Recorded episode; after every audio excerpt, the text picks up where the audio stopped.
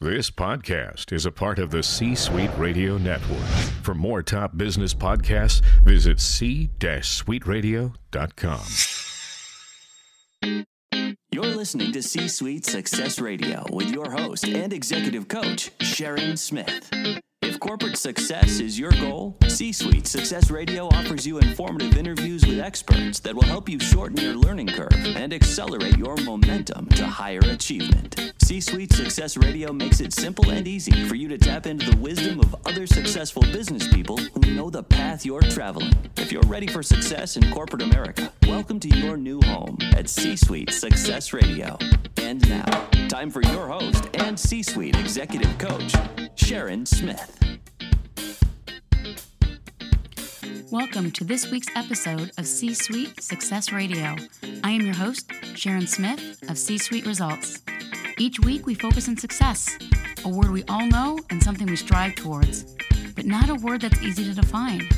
All of our topics and guests are aimed to help you achieve the goals you have set for your organization and for yourself as a leader, but more importantly, to help you accelerate the pace of your success. On today's show, we have Zev Wexler, a modern day sales expert and the CEO of the rapidly growing Wexler Consulting Group. A former leader with the Israeli Special Forces, his quick rise to success began at age 16 when he owned his first business in the PR and tourism arena in his native Israel. Zev has over 20 years of sales management, recruiting, training, and leadership experience. He's achieved many awards and accolades throughout his career, including being recognized as one of the top 20 leaders on LinkedIn in 2016. Let's listen to the conversation I had with Zev and learn how he defines success and the lessons he's learned to help you gain the edge you're looking for. I want to welcome Zev Wexler to the call today. Zev, thank you so much for joining us. Sharon, it's my pleasure. Thank you for having me. Absolutely. It's my pleasure. As someone who's known you for a while now, this is very exciting for me because I love having people that I love on the phone, and you're going to have so much great information to share that this is going to be a really wonderful conversation. Well, hopefully, I'll share some things that I haven't shared with you before. Ooh, that would be fun and interesting. And as I always say to listeners, sometimes I say it later in the call find one thing, one nugget in the call that you want to implement or that you can start to think more about. Don't worry about everything because it can become information overload. But what's the one thing that you're going to take away from this call today? And that's what I would suggest everybody look for that one thing. And with that, Zev, I really want our listeners to know more about you and who you are and what Wexler Consulting does. So I'm going to start with asking you to tell us about you. So uh, my name is Zev Wexler, and um, I run a very interesting marketing agency slash consultancy. We can do anything an agency can do, but we really do not believe in that model.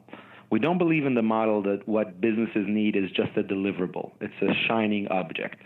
We believe that what businesses need is know how, and we believe that what businesses need is a partnership, and what businesses need is having us help them do things they don't know how so they can focus and do the things that they really know how and by that grow their business and make their dreams come true. So we do a lot of interesting things. We dabble with technology and with uh, a lot of the classical marketing, and we help a lot of companies. We help government contractors, we help uh, nonprofits and growth mode privately owned companies, we have a lot of fun doing it. I love that you said you do you take off the table, and I'm going to um, synopsize or what I heard you say, but you take off the table things that these organizations shouldn't be focusing on because it's not what they're good at. And it's the terminology I use when working with clients is knowing what your unique brilliance is and knowing when to outsource or have other people or partners or employees take on tasks that they're brilliant at, which you're not so good at. Which means when organizations need marketing, instead of trying to figure out how to do it themselves, unless they're a big organization that's already staffed up a marketing department for smaller organizations or, like you said, organizations in growth mode.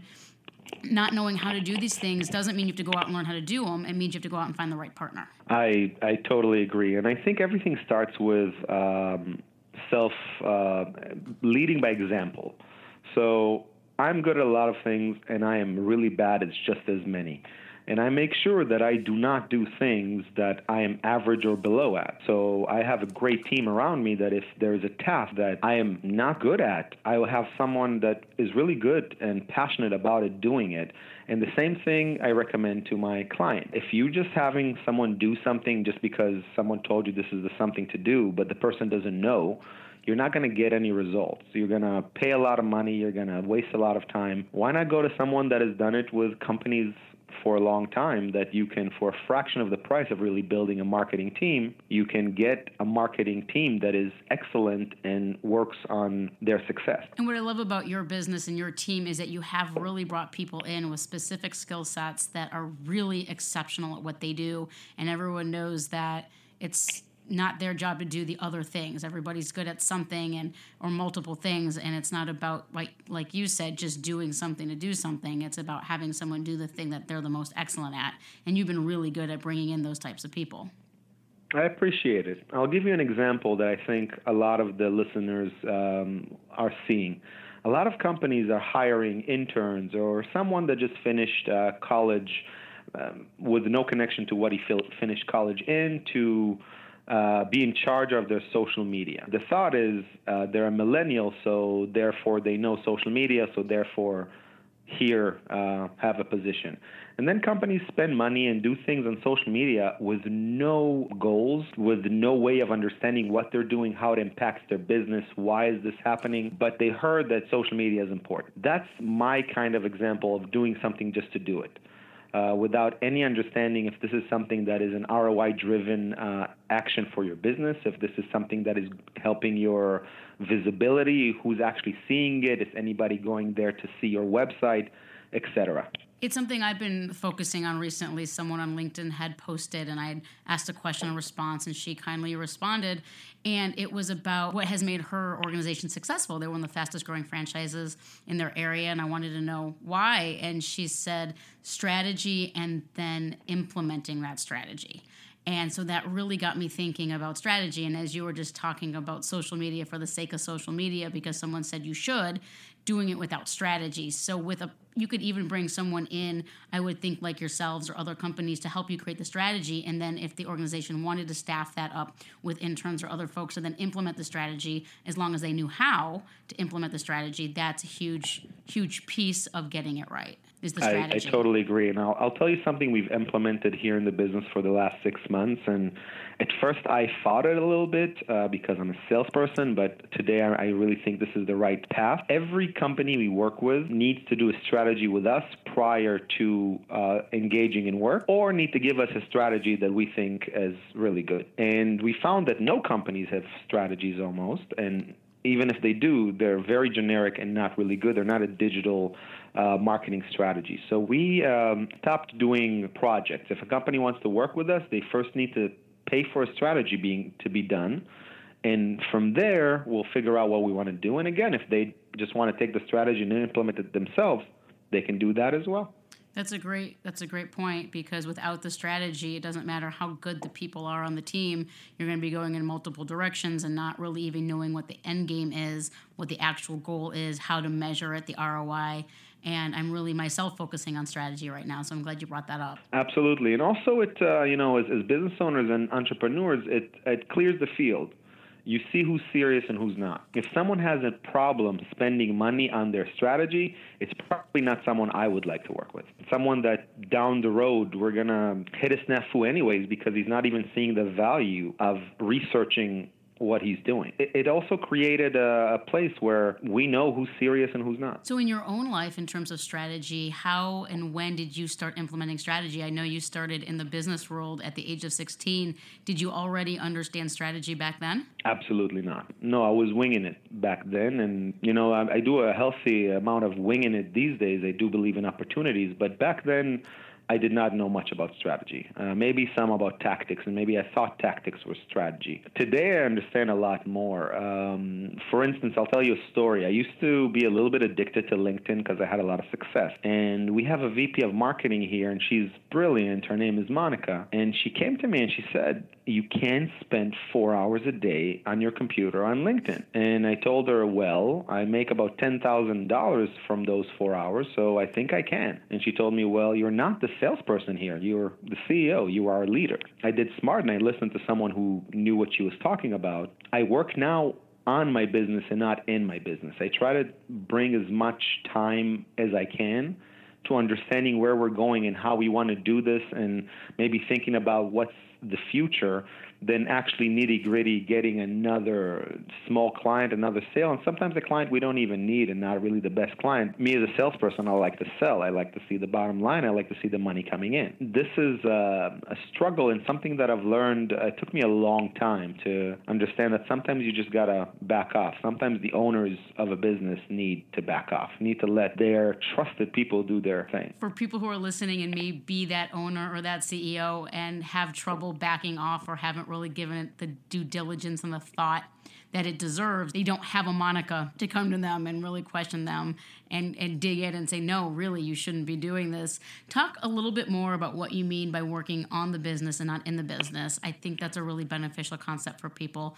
who maybe haven't heard it before. So I try to come in early as much as I can on a weekly basis and sit down with my executive and uh, have a little bit of uh, what's going on, what's in our what's behind us, what's in front of us, sometimes on the nitty gritty business of the day, but always a little bit more about okay, so what's the big uh, ideas in the pipeline? Where are we going after? Talking a little bit about what we heard and read, and you know, interesting insights, and you know, the Amazon purchased uh, Whole Foods, and how does that affect us? And does that affect us? Can it affect us? Uh, things of, of, of that nature. So that's something I do on a on a regular uh, morning basis. Then on the weekends, uh, this is also something um, I really like. A lot of times myself and sometimes with my executives and partners, just meet up and look at what we've done, where we want to go. Look at uh, you know the things that we're really proud of two years ago, and how today we're doing completely different things and don't even think that's that good. Uh, and how can we look again in two years because that's what we want. We want to grow in a way that what we did two years ago is going to look a little bit juvenile to us. And you can't do that without planning. Um, and that's the strategy that's working on the business versus in the business. Exactly. Uh, understanding where you want to go and what actions do you need to do today in order to be there in two, three, five years because working in the business my my definition of that or description would be when you're in the weeds when you're the person on linkedin when you're doing the sales when you feel like if you're not there something isn't going to happen even though your team's probably capable but when you feel like you have to be there working and doing the work versus the big picture strategy person Absolutely, and this is a, a, good small example of this. This is me working on myself and working more on the business and not in the business. I can take this time and do a few more phone calls, try to close something, have something that I can show for the bottom line. But in the end of the day, if I can affect some people and help them and give them some pointers, it will do good for me and my business.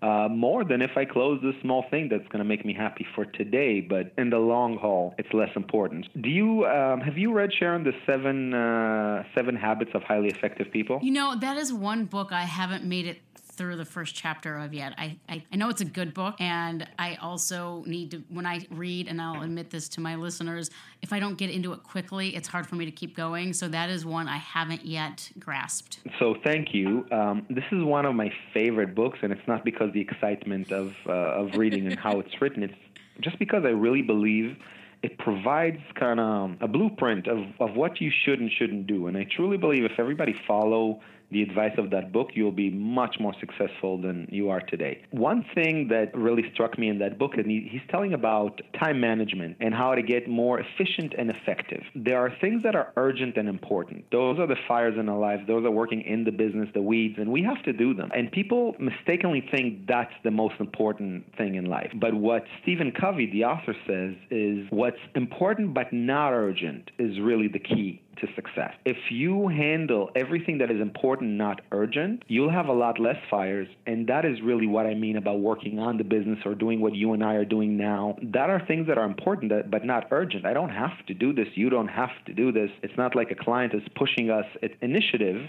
It's important, but it's not urgent. And I think those actions are the key to growth. I like that you brought that up and you used a term that I actually am against, and it's time management because I don't feel like time is something we can manage. It's the priorities that we manage. And so it's about prioritizing what's important and what the strategy is and what we are doing as in working on the business. And when we manage those priorities and we know what they are, because you can't have more than what three or four priorities because a priority is something that's more important than something else. So if everything's a priority, nothing's a priority because then nothing is more important than anything else. Everyone on your team, right? You and your different Monica and other folks on your teams can all have their priorities that can all equ- equate and equal the bigger picture. You know, when you break it down and then you figure out how to work those priorities into your day, right? And so I'm really glad you brought that up, and I will definitely give the book another try. Thank you. It's it's really again, you know, Stephen Covey is an, is a pretty dry uh, writer, but really, I, I truly believe in in what's written there, in And the I- principles. And it's a classic, and I know I should be reading it. I'm pretty sure it's on my Kindle. It's just a matter of going and sitting down and reading it again. You Listen, it's it's all priorities. I, I have to tell you that I read it probably about 20 times, and I have to force myself, but I always learn something new, and I always share and teach it with my team as well. Um, there's just a few books that the people didn't write them in the most interesting way, but they put their lives into a research of what worked. And people like Napoleon Hill or Stephen Covey, those are the type of people that I enjoy reading what they write over and over again because as I grow, as I wasn't ready back then when I was younger, as I grow, I understand different things from what they have written.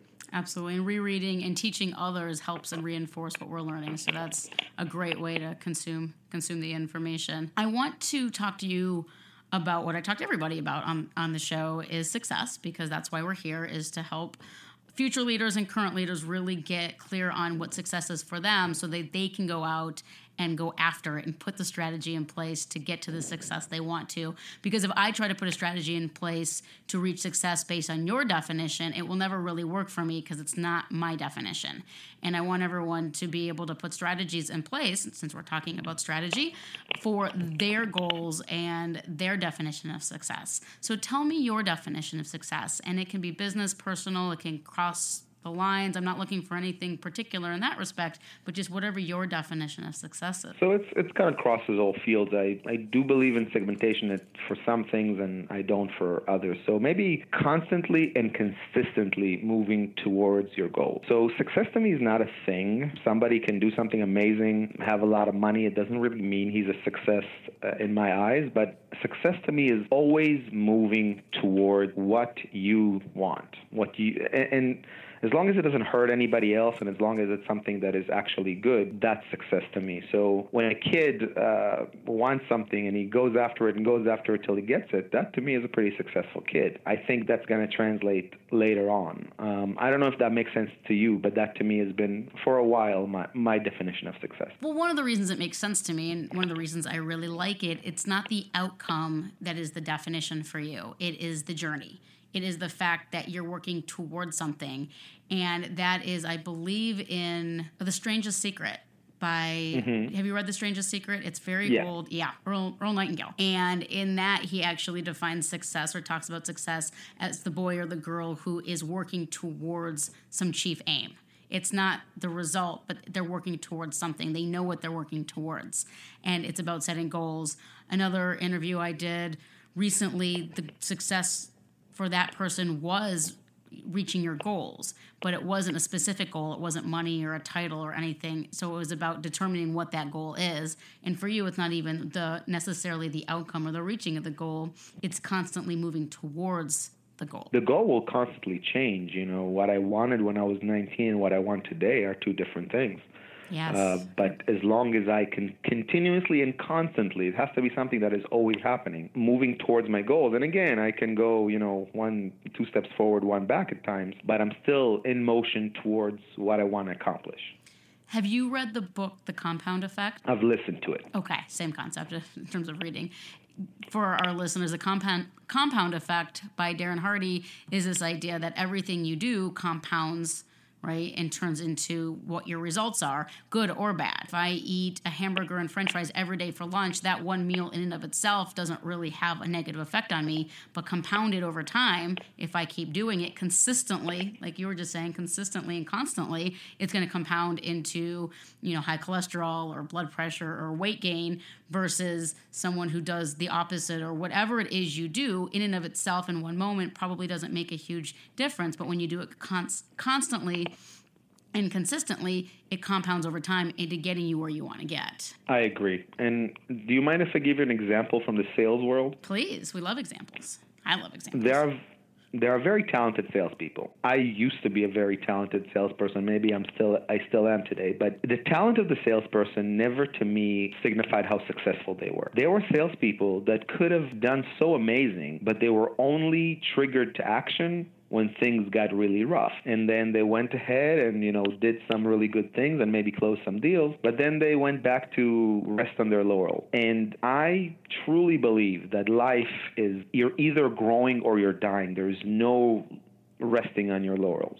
That means you're on your way down. So as long as you're not going, and it doesn't matter how slow you're going, but as long as your motion is forward, you're good. But the moment you think you're you're stopping a place to smell the roses, you're actually on the way down. So I always like the salesperson that maybe was a little bit less talented, but constantly work on their game, constantly did actions to make their um, their results better.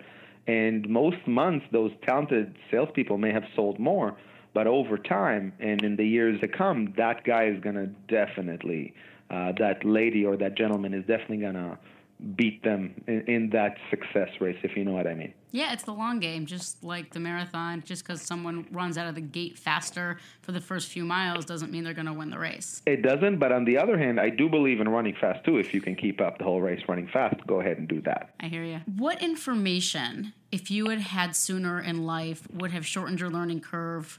Or helped you overcome obstacles? So it's a tricky question a little bit because I do believe that a lot of things you just have to experience.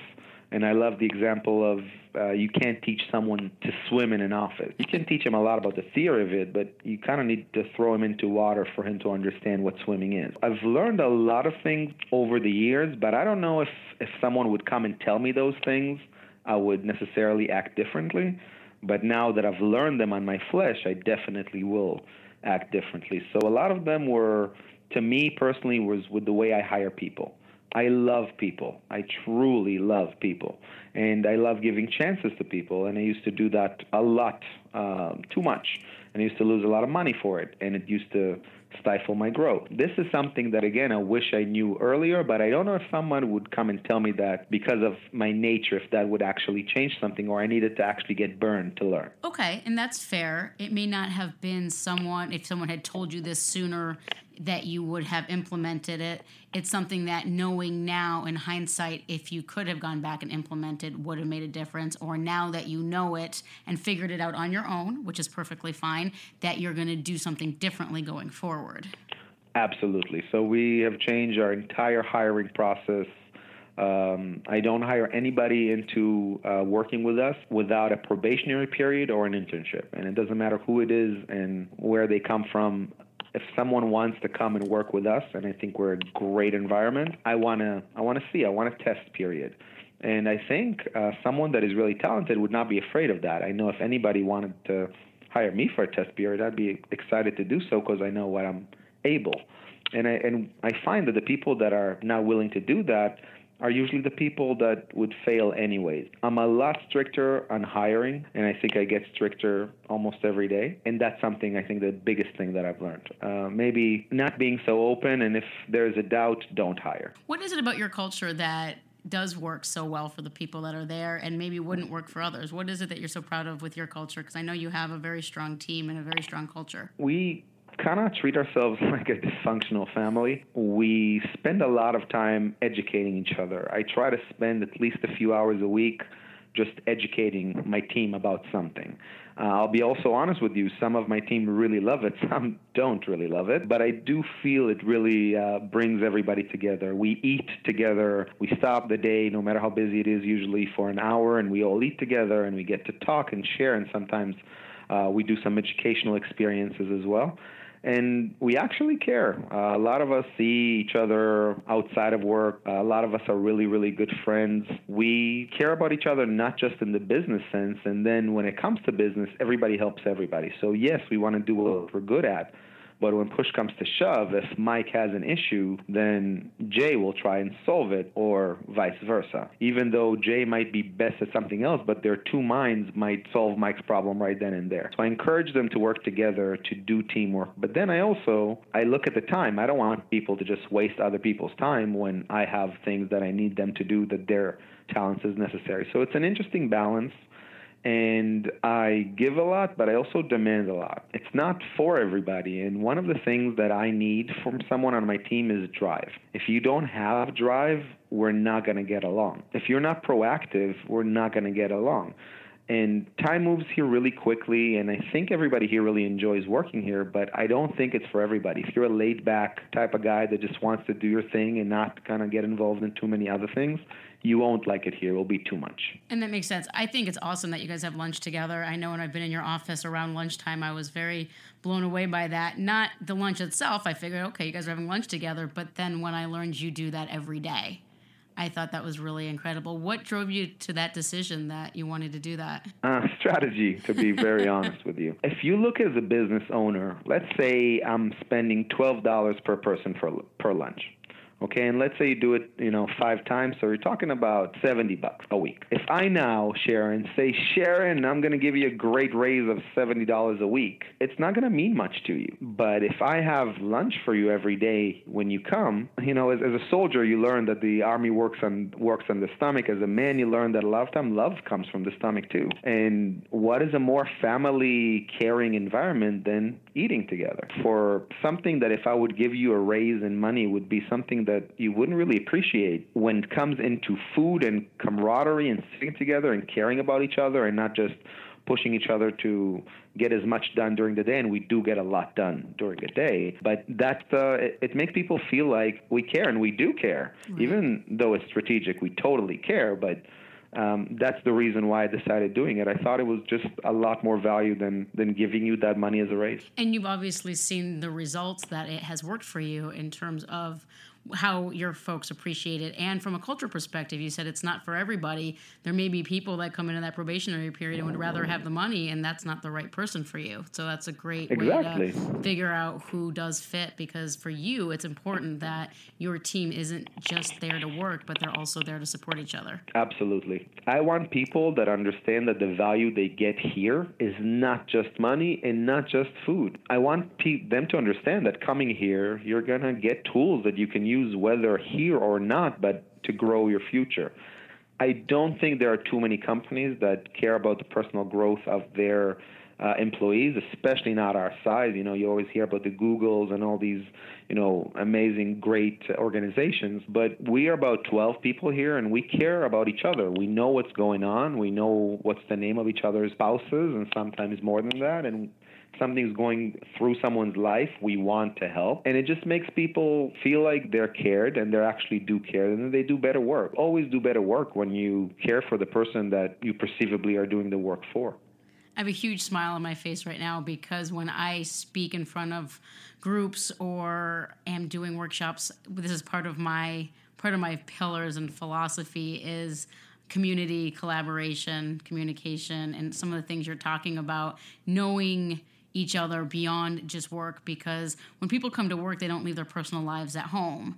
And that means if you don't understand what's happening in someone's personal life, you don't really know how to best help them at work because a good employee could not be a good employee if they're going through personal problems. But if you don't know about it, you're just going to assume they're a bad employee and could add to their personal problems by possibly letting them go or other you know other problems when i say you i don't necessarily mean you i mean the, the the bigger the bigger you and when you know your employees and you know your coworkers and you know the folks around you and you know their spouses or what they're going through, if something's going on, you can help them and you can create an atmosphere for them where they can still be a productive employee and also get through whatever it is they're getting through. I totally agree. And I can tell you on many occasions when I saw one of the team members, and I'm a pretty good reader of energy, and I saw something very negative is going on, and I would just you know, tell my or Monica, hey, handle lunch today.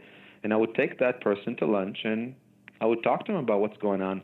And I'm amazed how many times they really open up and they tell me exactly what's going on. Sometimes I'm shocked of how much detail I'm getting, but then it helps me help them. Yeah, you're able to mentor them or coach them through the, the problem that they perceived as a big problem at the time. And without your help, they probably would have continued to feel that way. And because you are authentic and when they opened up to you, they could tell that you really did care, they were able to listen to you and you were able to help them through it and they were able to move on. You know, I'm a nice guy, but I also have uh, my tough love moments as well. It's nice to know that and I I do that. You know, if someone comes in with me, I, I won't, you know, disgrace them or anything, never, but I will tell them, okay, I heard it and I understand, but you need to grow up and I understand that this is bothering you, but let me teach you about a few techniques of how to focus on other things.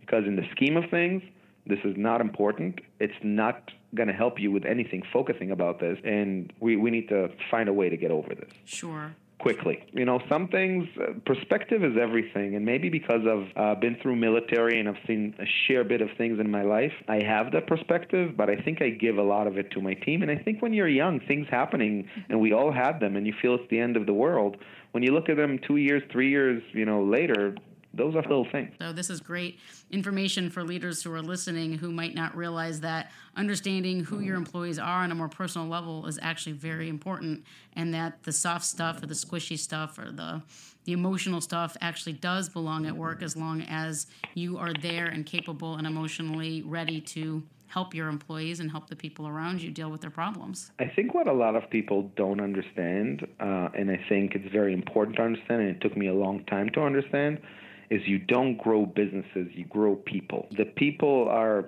the heart of everything, and if they're not going to grow, your business is not going to grow. I'm glad you brought that up. I was going to ask you about two more questions. One being one piece of advice you would give someone listening. So let's assume the person listening will listen to advice, unlike you who wanted to learn through your own trials and error but let's assume someone listening is loving what we're talking about and really soaking it up and wants one more piece of advice from you something that you have learned or implemented. It could be repeating something you've already said. It could even be this idea of you don't grow businesses you grow people. I think that's profound. What is that one thing that you think someone listening who is looking for that one nugget and could walk away with what's that one thing so something that i'm definitely still teaching myself but when you ask that question one thing glaringly came up in my mind.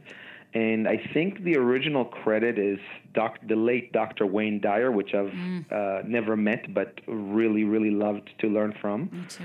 And it goes something like change the way you look at things, and the things you look at change. Absolutely. So, to put it in more scientific ways, when you change your point of view, the object changes. And it's really important to understand. It's not what happens to us, it's what we do with it, how we accept it. And that's something that I think is the biggest lesson that I've learned and still learning, and the best piece of advice I can give people. Look for the silver lining. Make a big effort to look for the silver lining.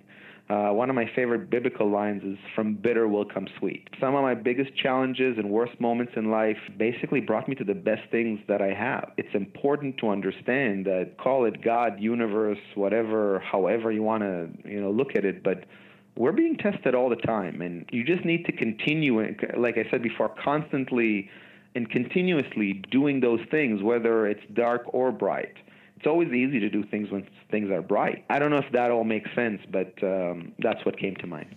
It makes a lot of sense to me, and it's something that I would encourage anyone to listen to again because everything you said from the Wayne Dyer part on was very profound, and I was just nodding along because I think he's amazing and I love the words you're saying and the, the, way you said everything in your own words was absolutely beautiful. Great, great piece of advice. I was kind of lost in the moment myself as a listener listening to you, but I was, I was lost in the moment there for a minute. So thank you. That was beautiful. My pleasure. And it's something I remind myself, Sharon, almost every day. We always see things that annoy us, and we all have egos. I'll go a little bit scientific, but you know, most of the things we're sensing are coming from our brains. Our brains are basically a chemical lab that's producing chemicals. And the reason for all that is something that is no longer in, in existence. Most of the reasoning for that was to save lives. Um, our world, not that long ago, was a world we needed to watch out for animals and things and how to stay alive. And we need to understand that our mind plays tricks on us and it's built to do that for us to survive. Yet right now, there's no tiger in my closet, no uh, lion is going to jump from my door. There is no need for that. So a lot of times it's important to ignore your nature and understand that, hey, this is why this is happening, but I am not my brain. I am not this, you know, I'm not an animal. I can actually understand that no, I need to do completely counter to what I'm feeling right now in order to succeed, in order to to do good, if that makes sense. It makes perfect sense, and it's a lovely way to leave our call today. Some great thoughts. You've given us some book recommendations. You've given us a lot of really great examples, some wonderful quotes, and a really great definition of success. I love talking to you, Zev. I'm so glad that we both live in the DC metro area and that I get to see you on somewhat of a regular basis because you are someone who I always get so much energy from and feel feel your passion. So thank you so much for joining us today and I'm sure everyone listening could feel the same thing I could feel from you. Thank you, Sharon. It was a pleasure and looking forward to seeing you soon. Absolutely. Have a great day. You too. Bye-bye. Thanks. Thank bye. you everybody. Thanks for listening today. Tune in for our next episode. And in the meantime, you can get more resources at www.c-suiteresults.com. Make it a successful day. Like what you just heard, visit c-suiteradio.com. C-Suite Radio, turning the volume up on business. This podcast is a part of the C Suite Radio Network. For more top business podcasts, visit c-suiteradio.com.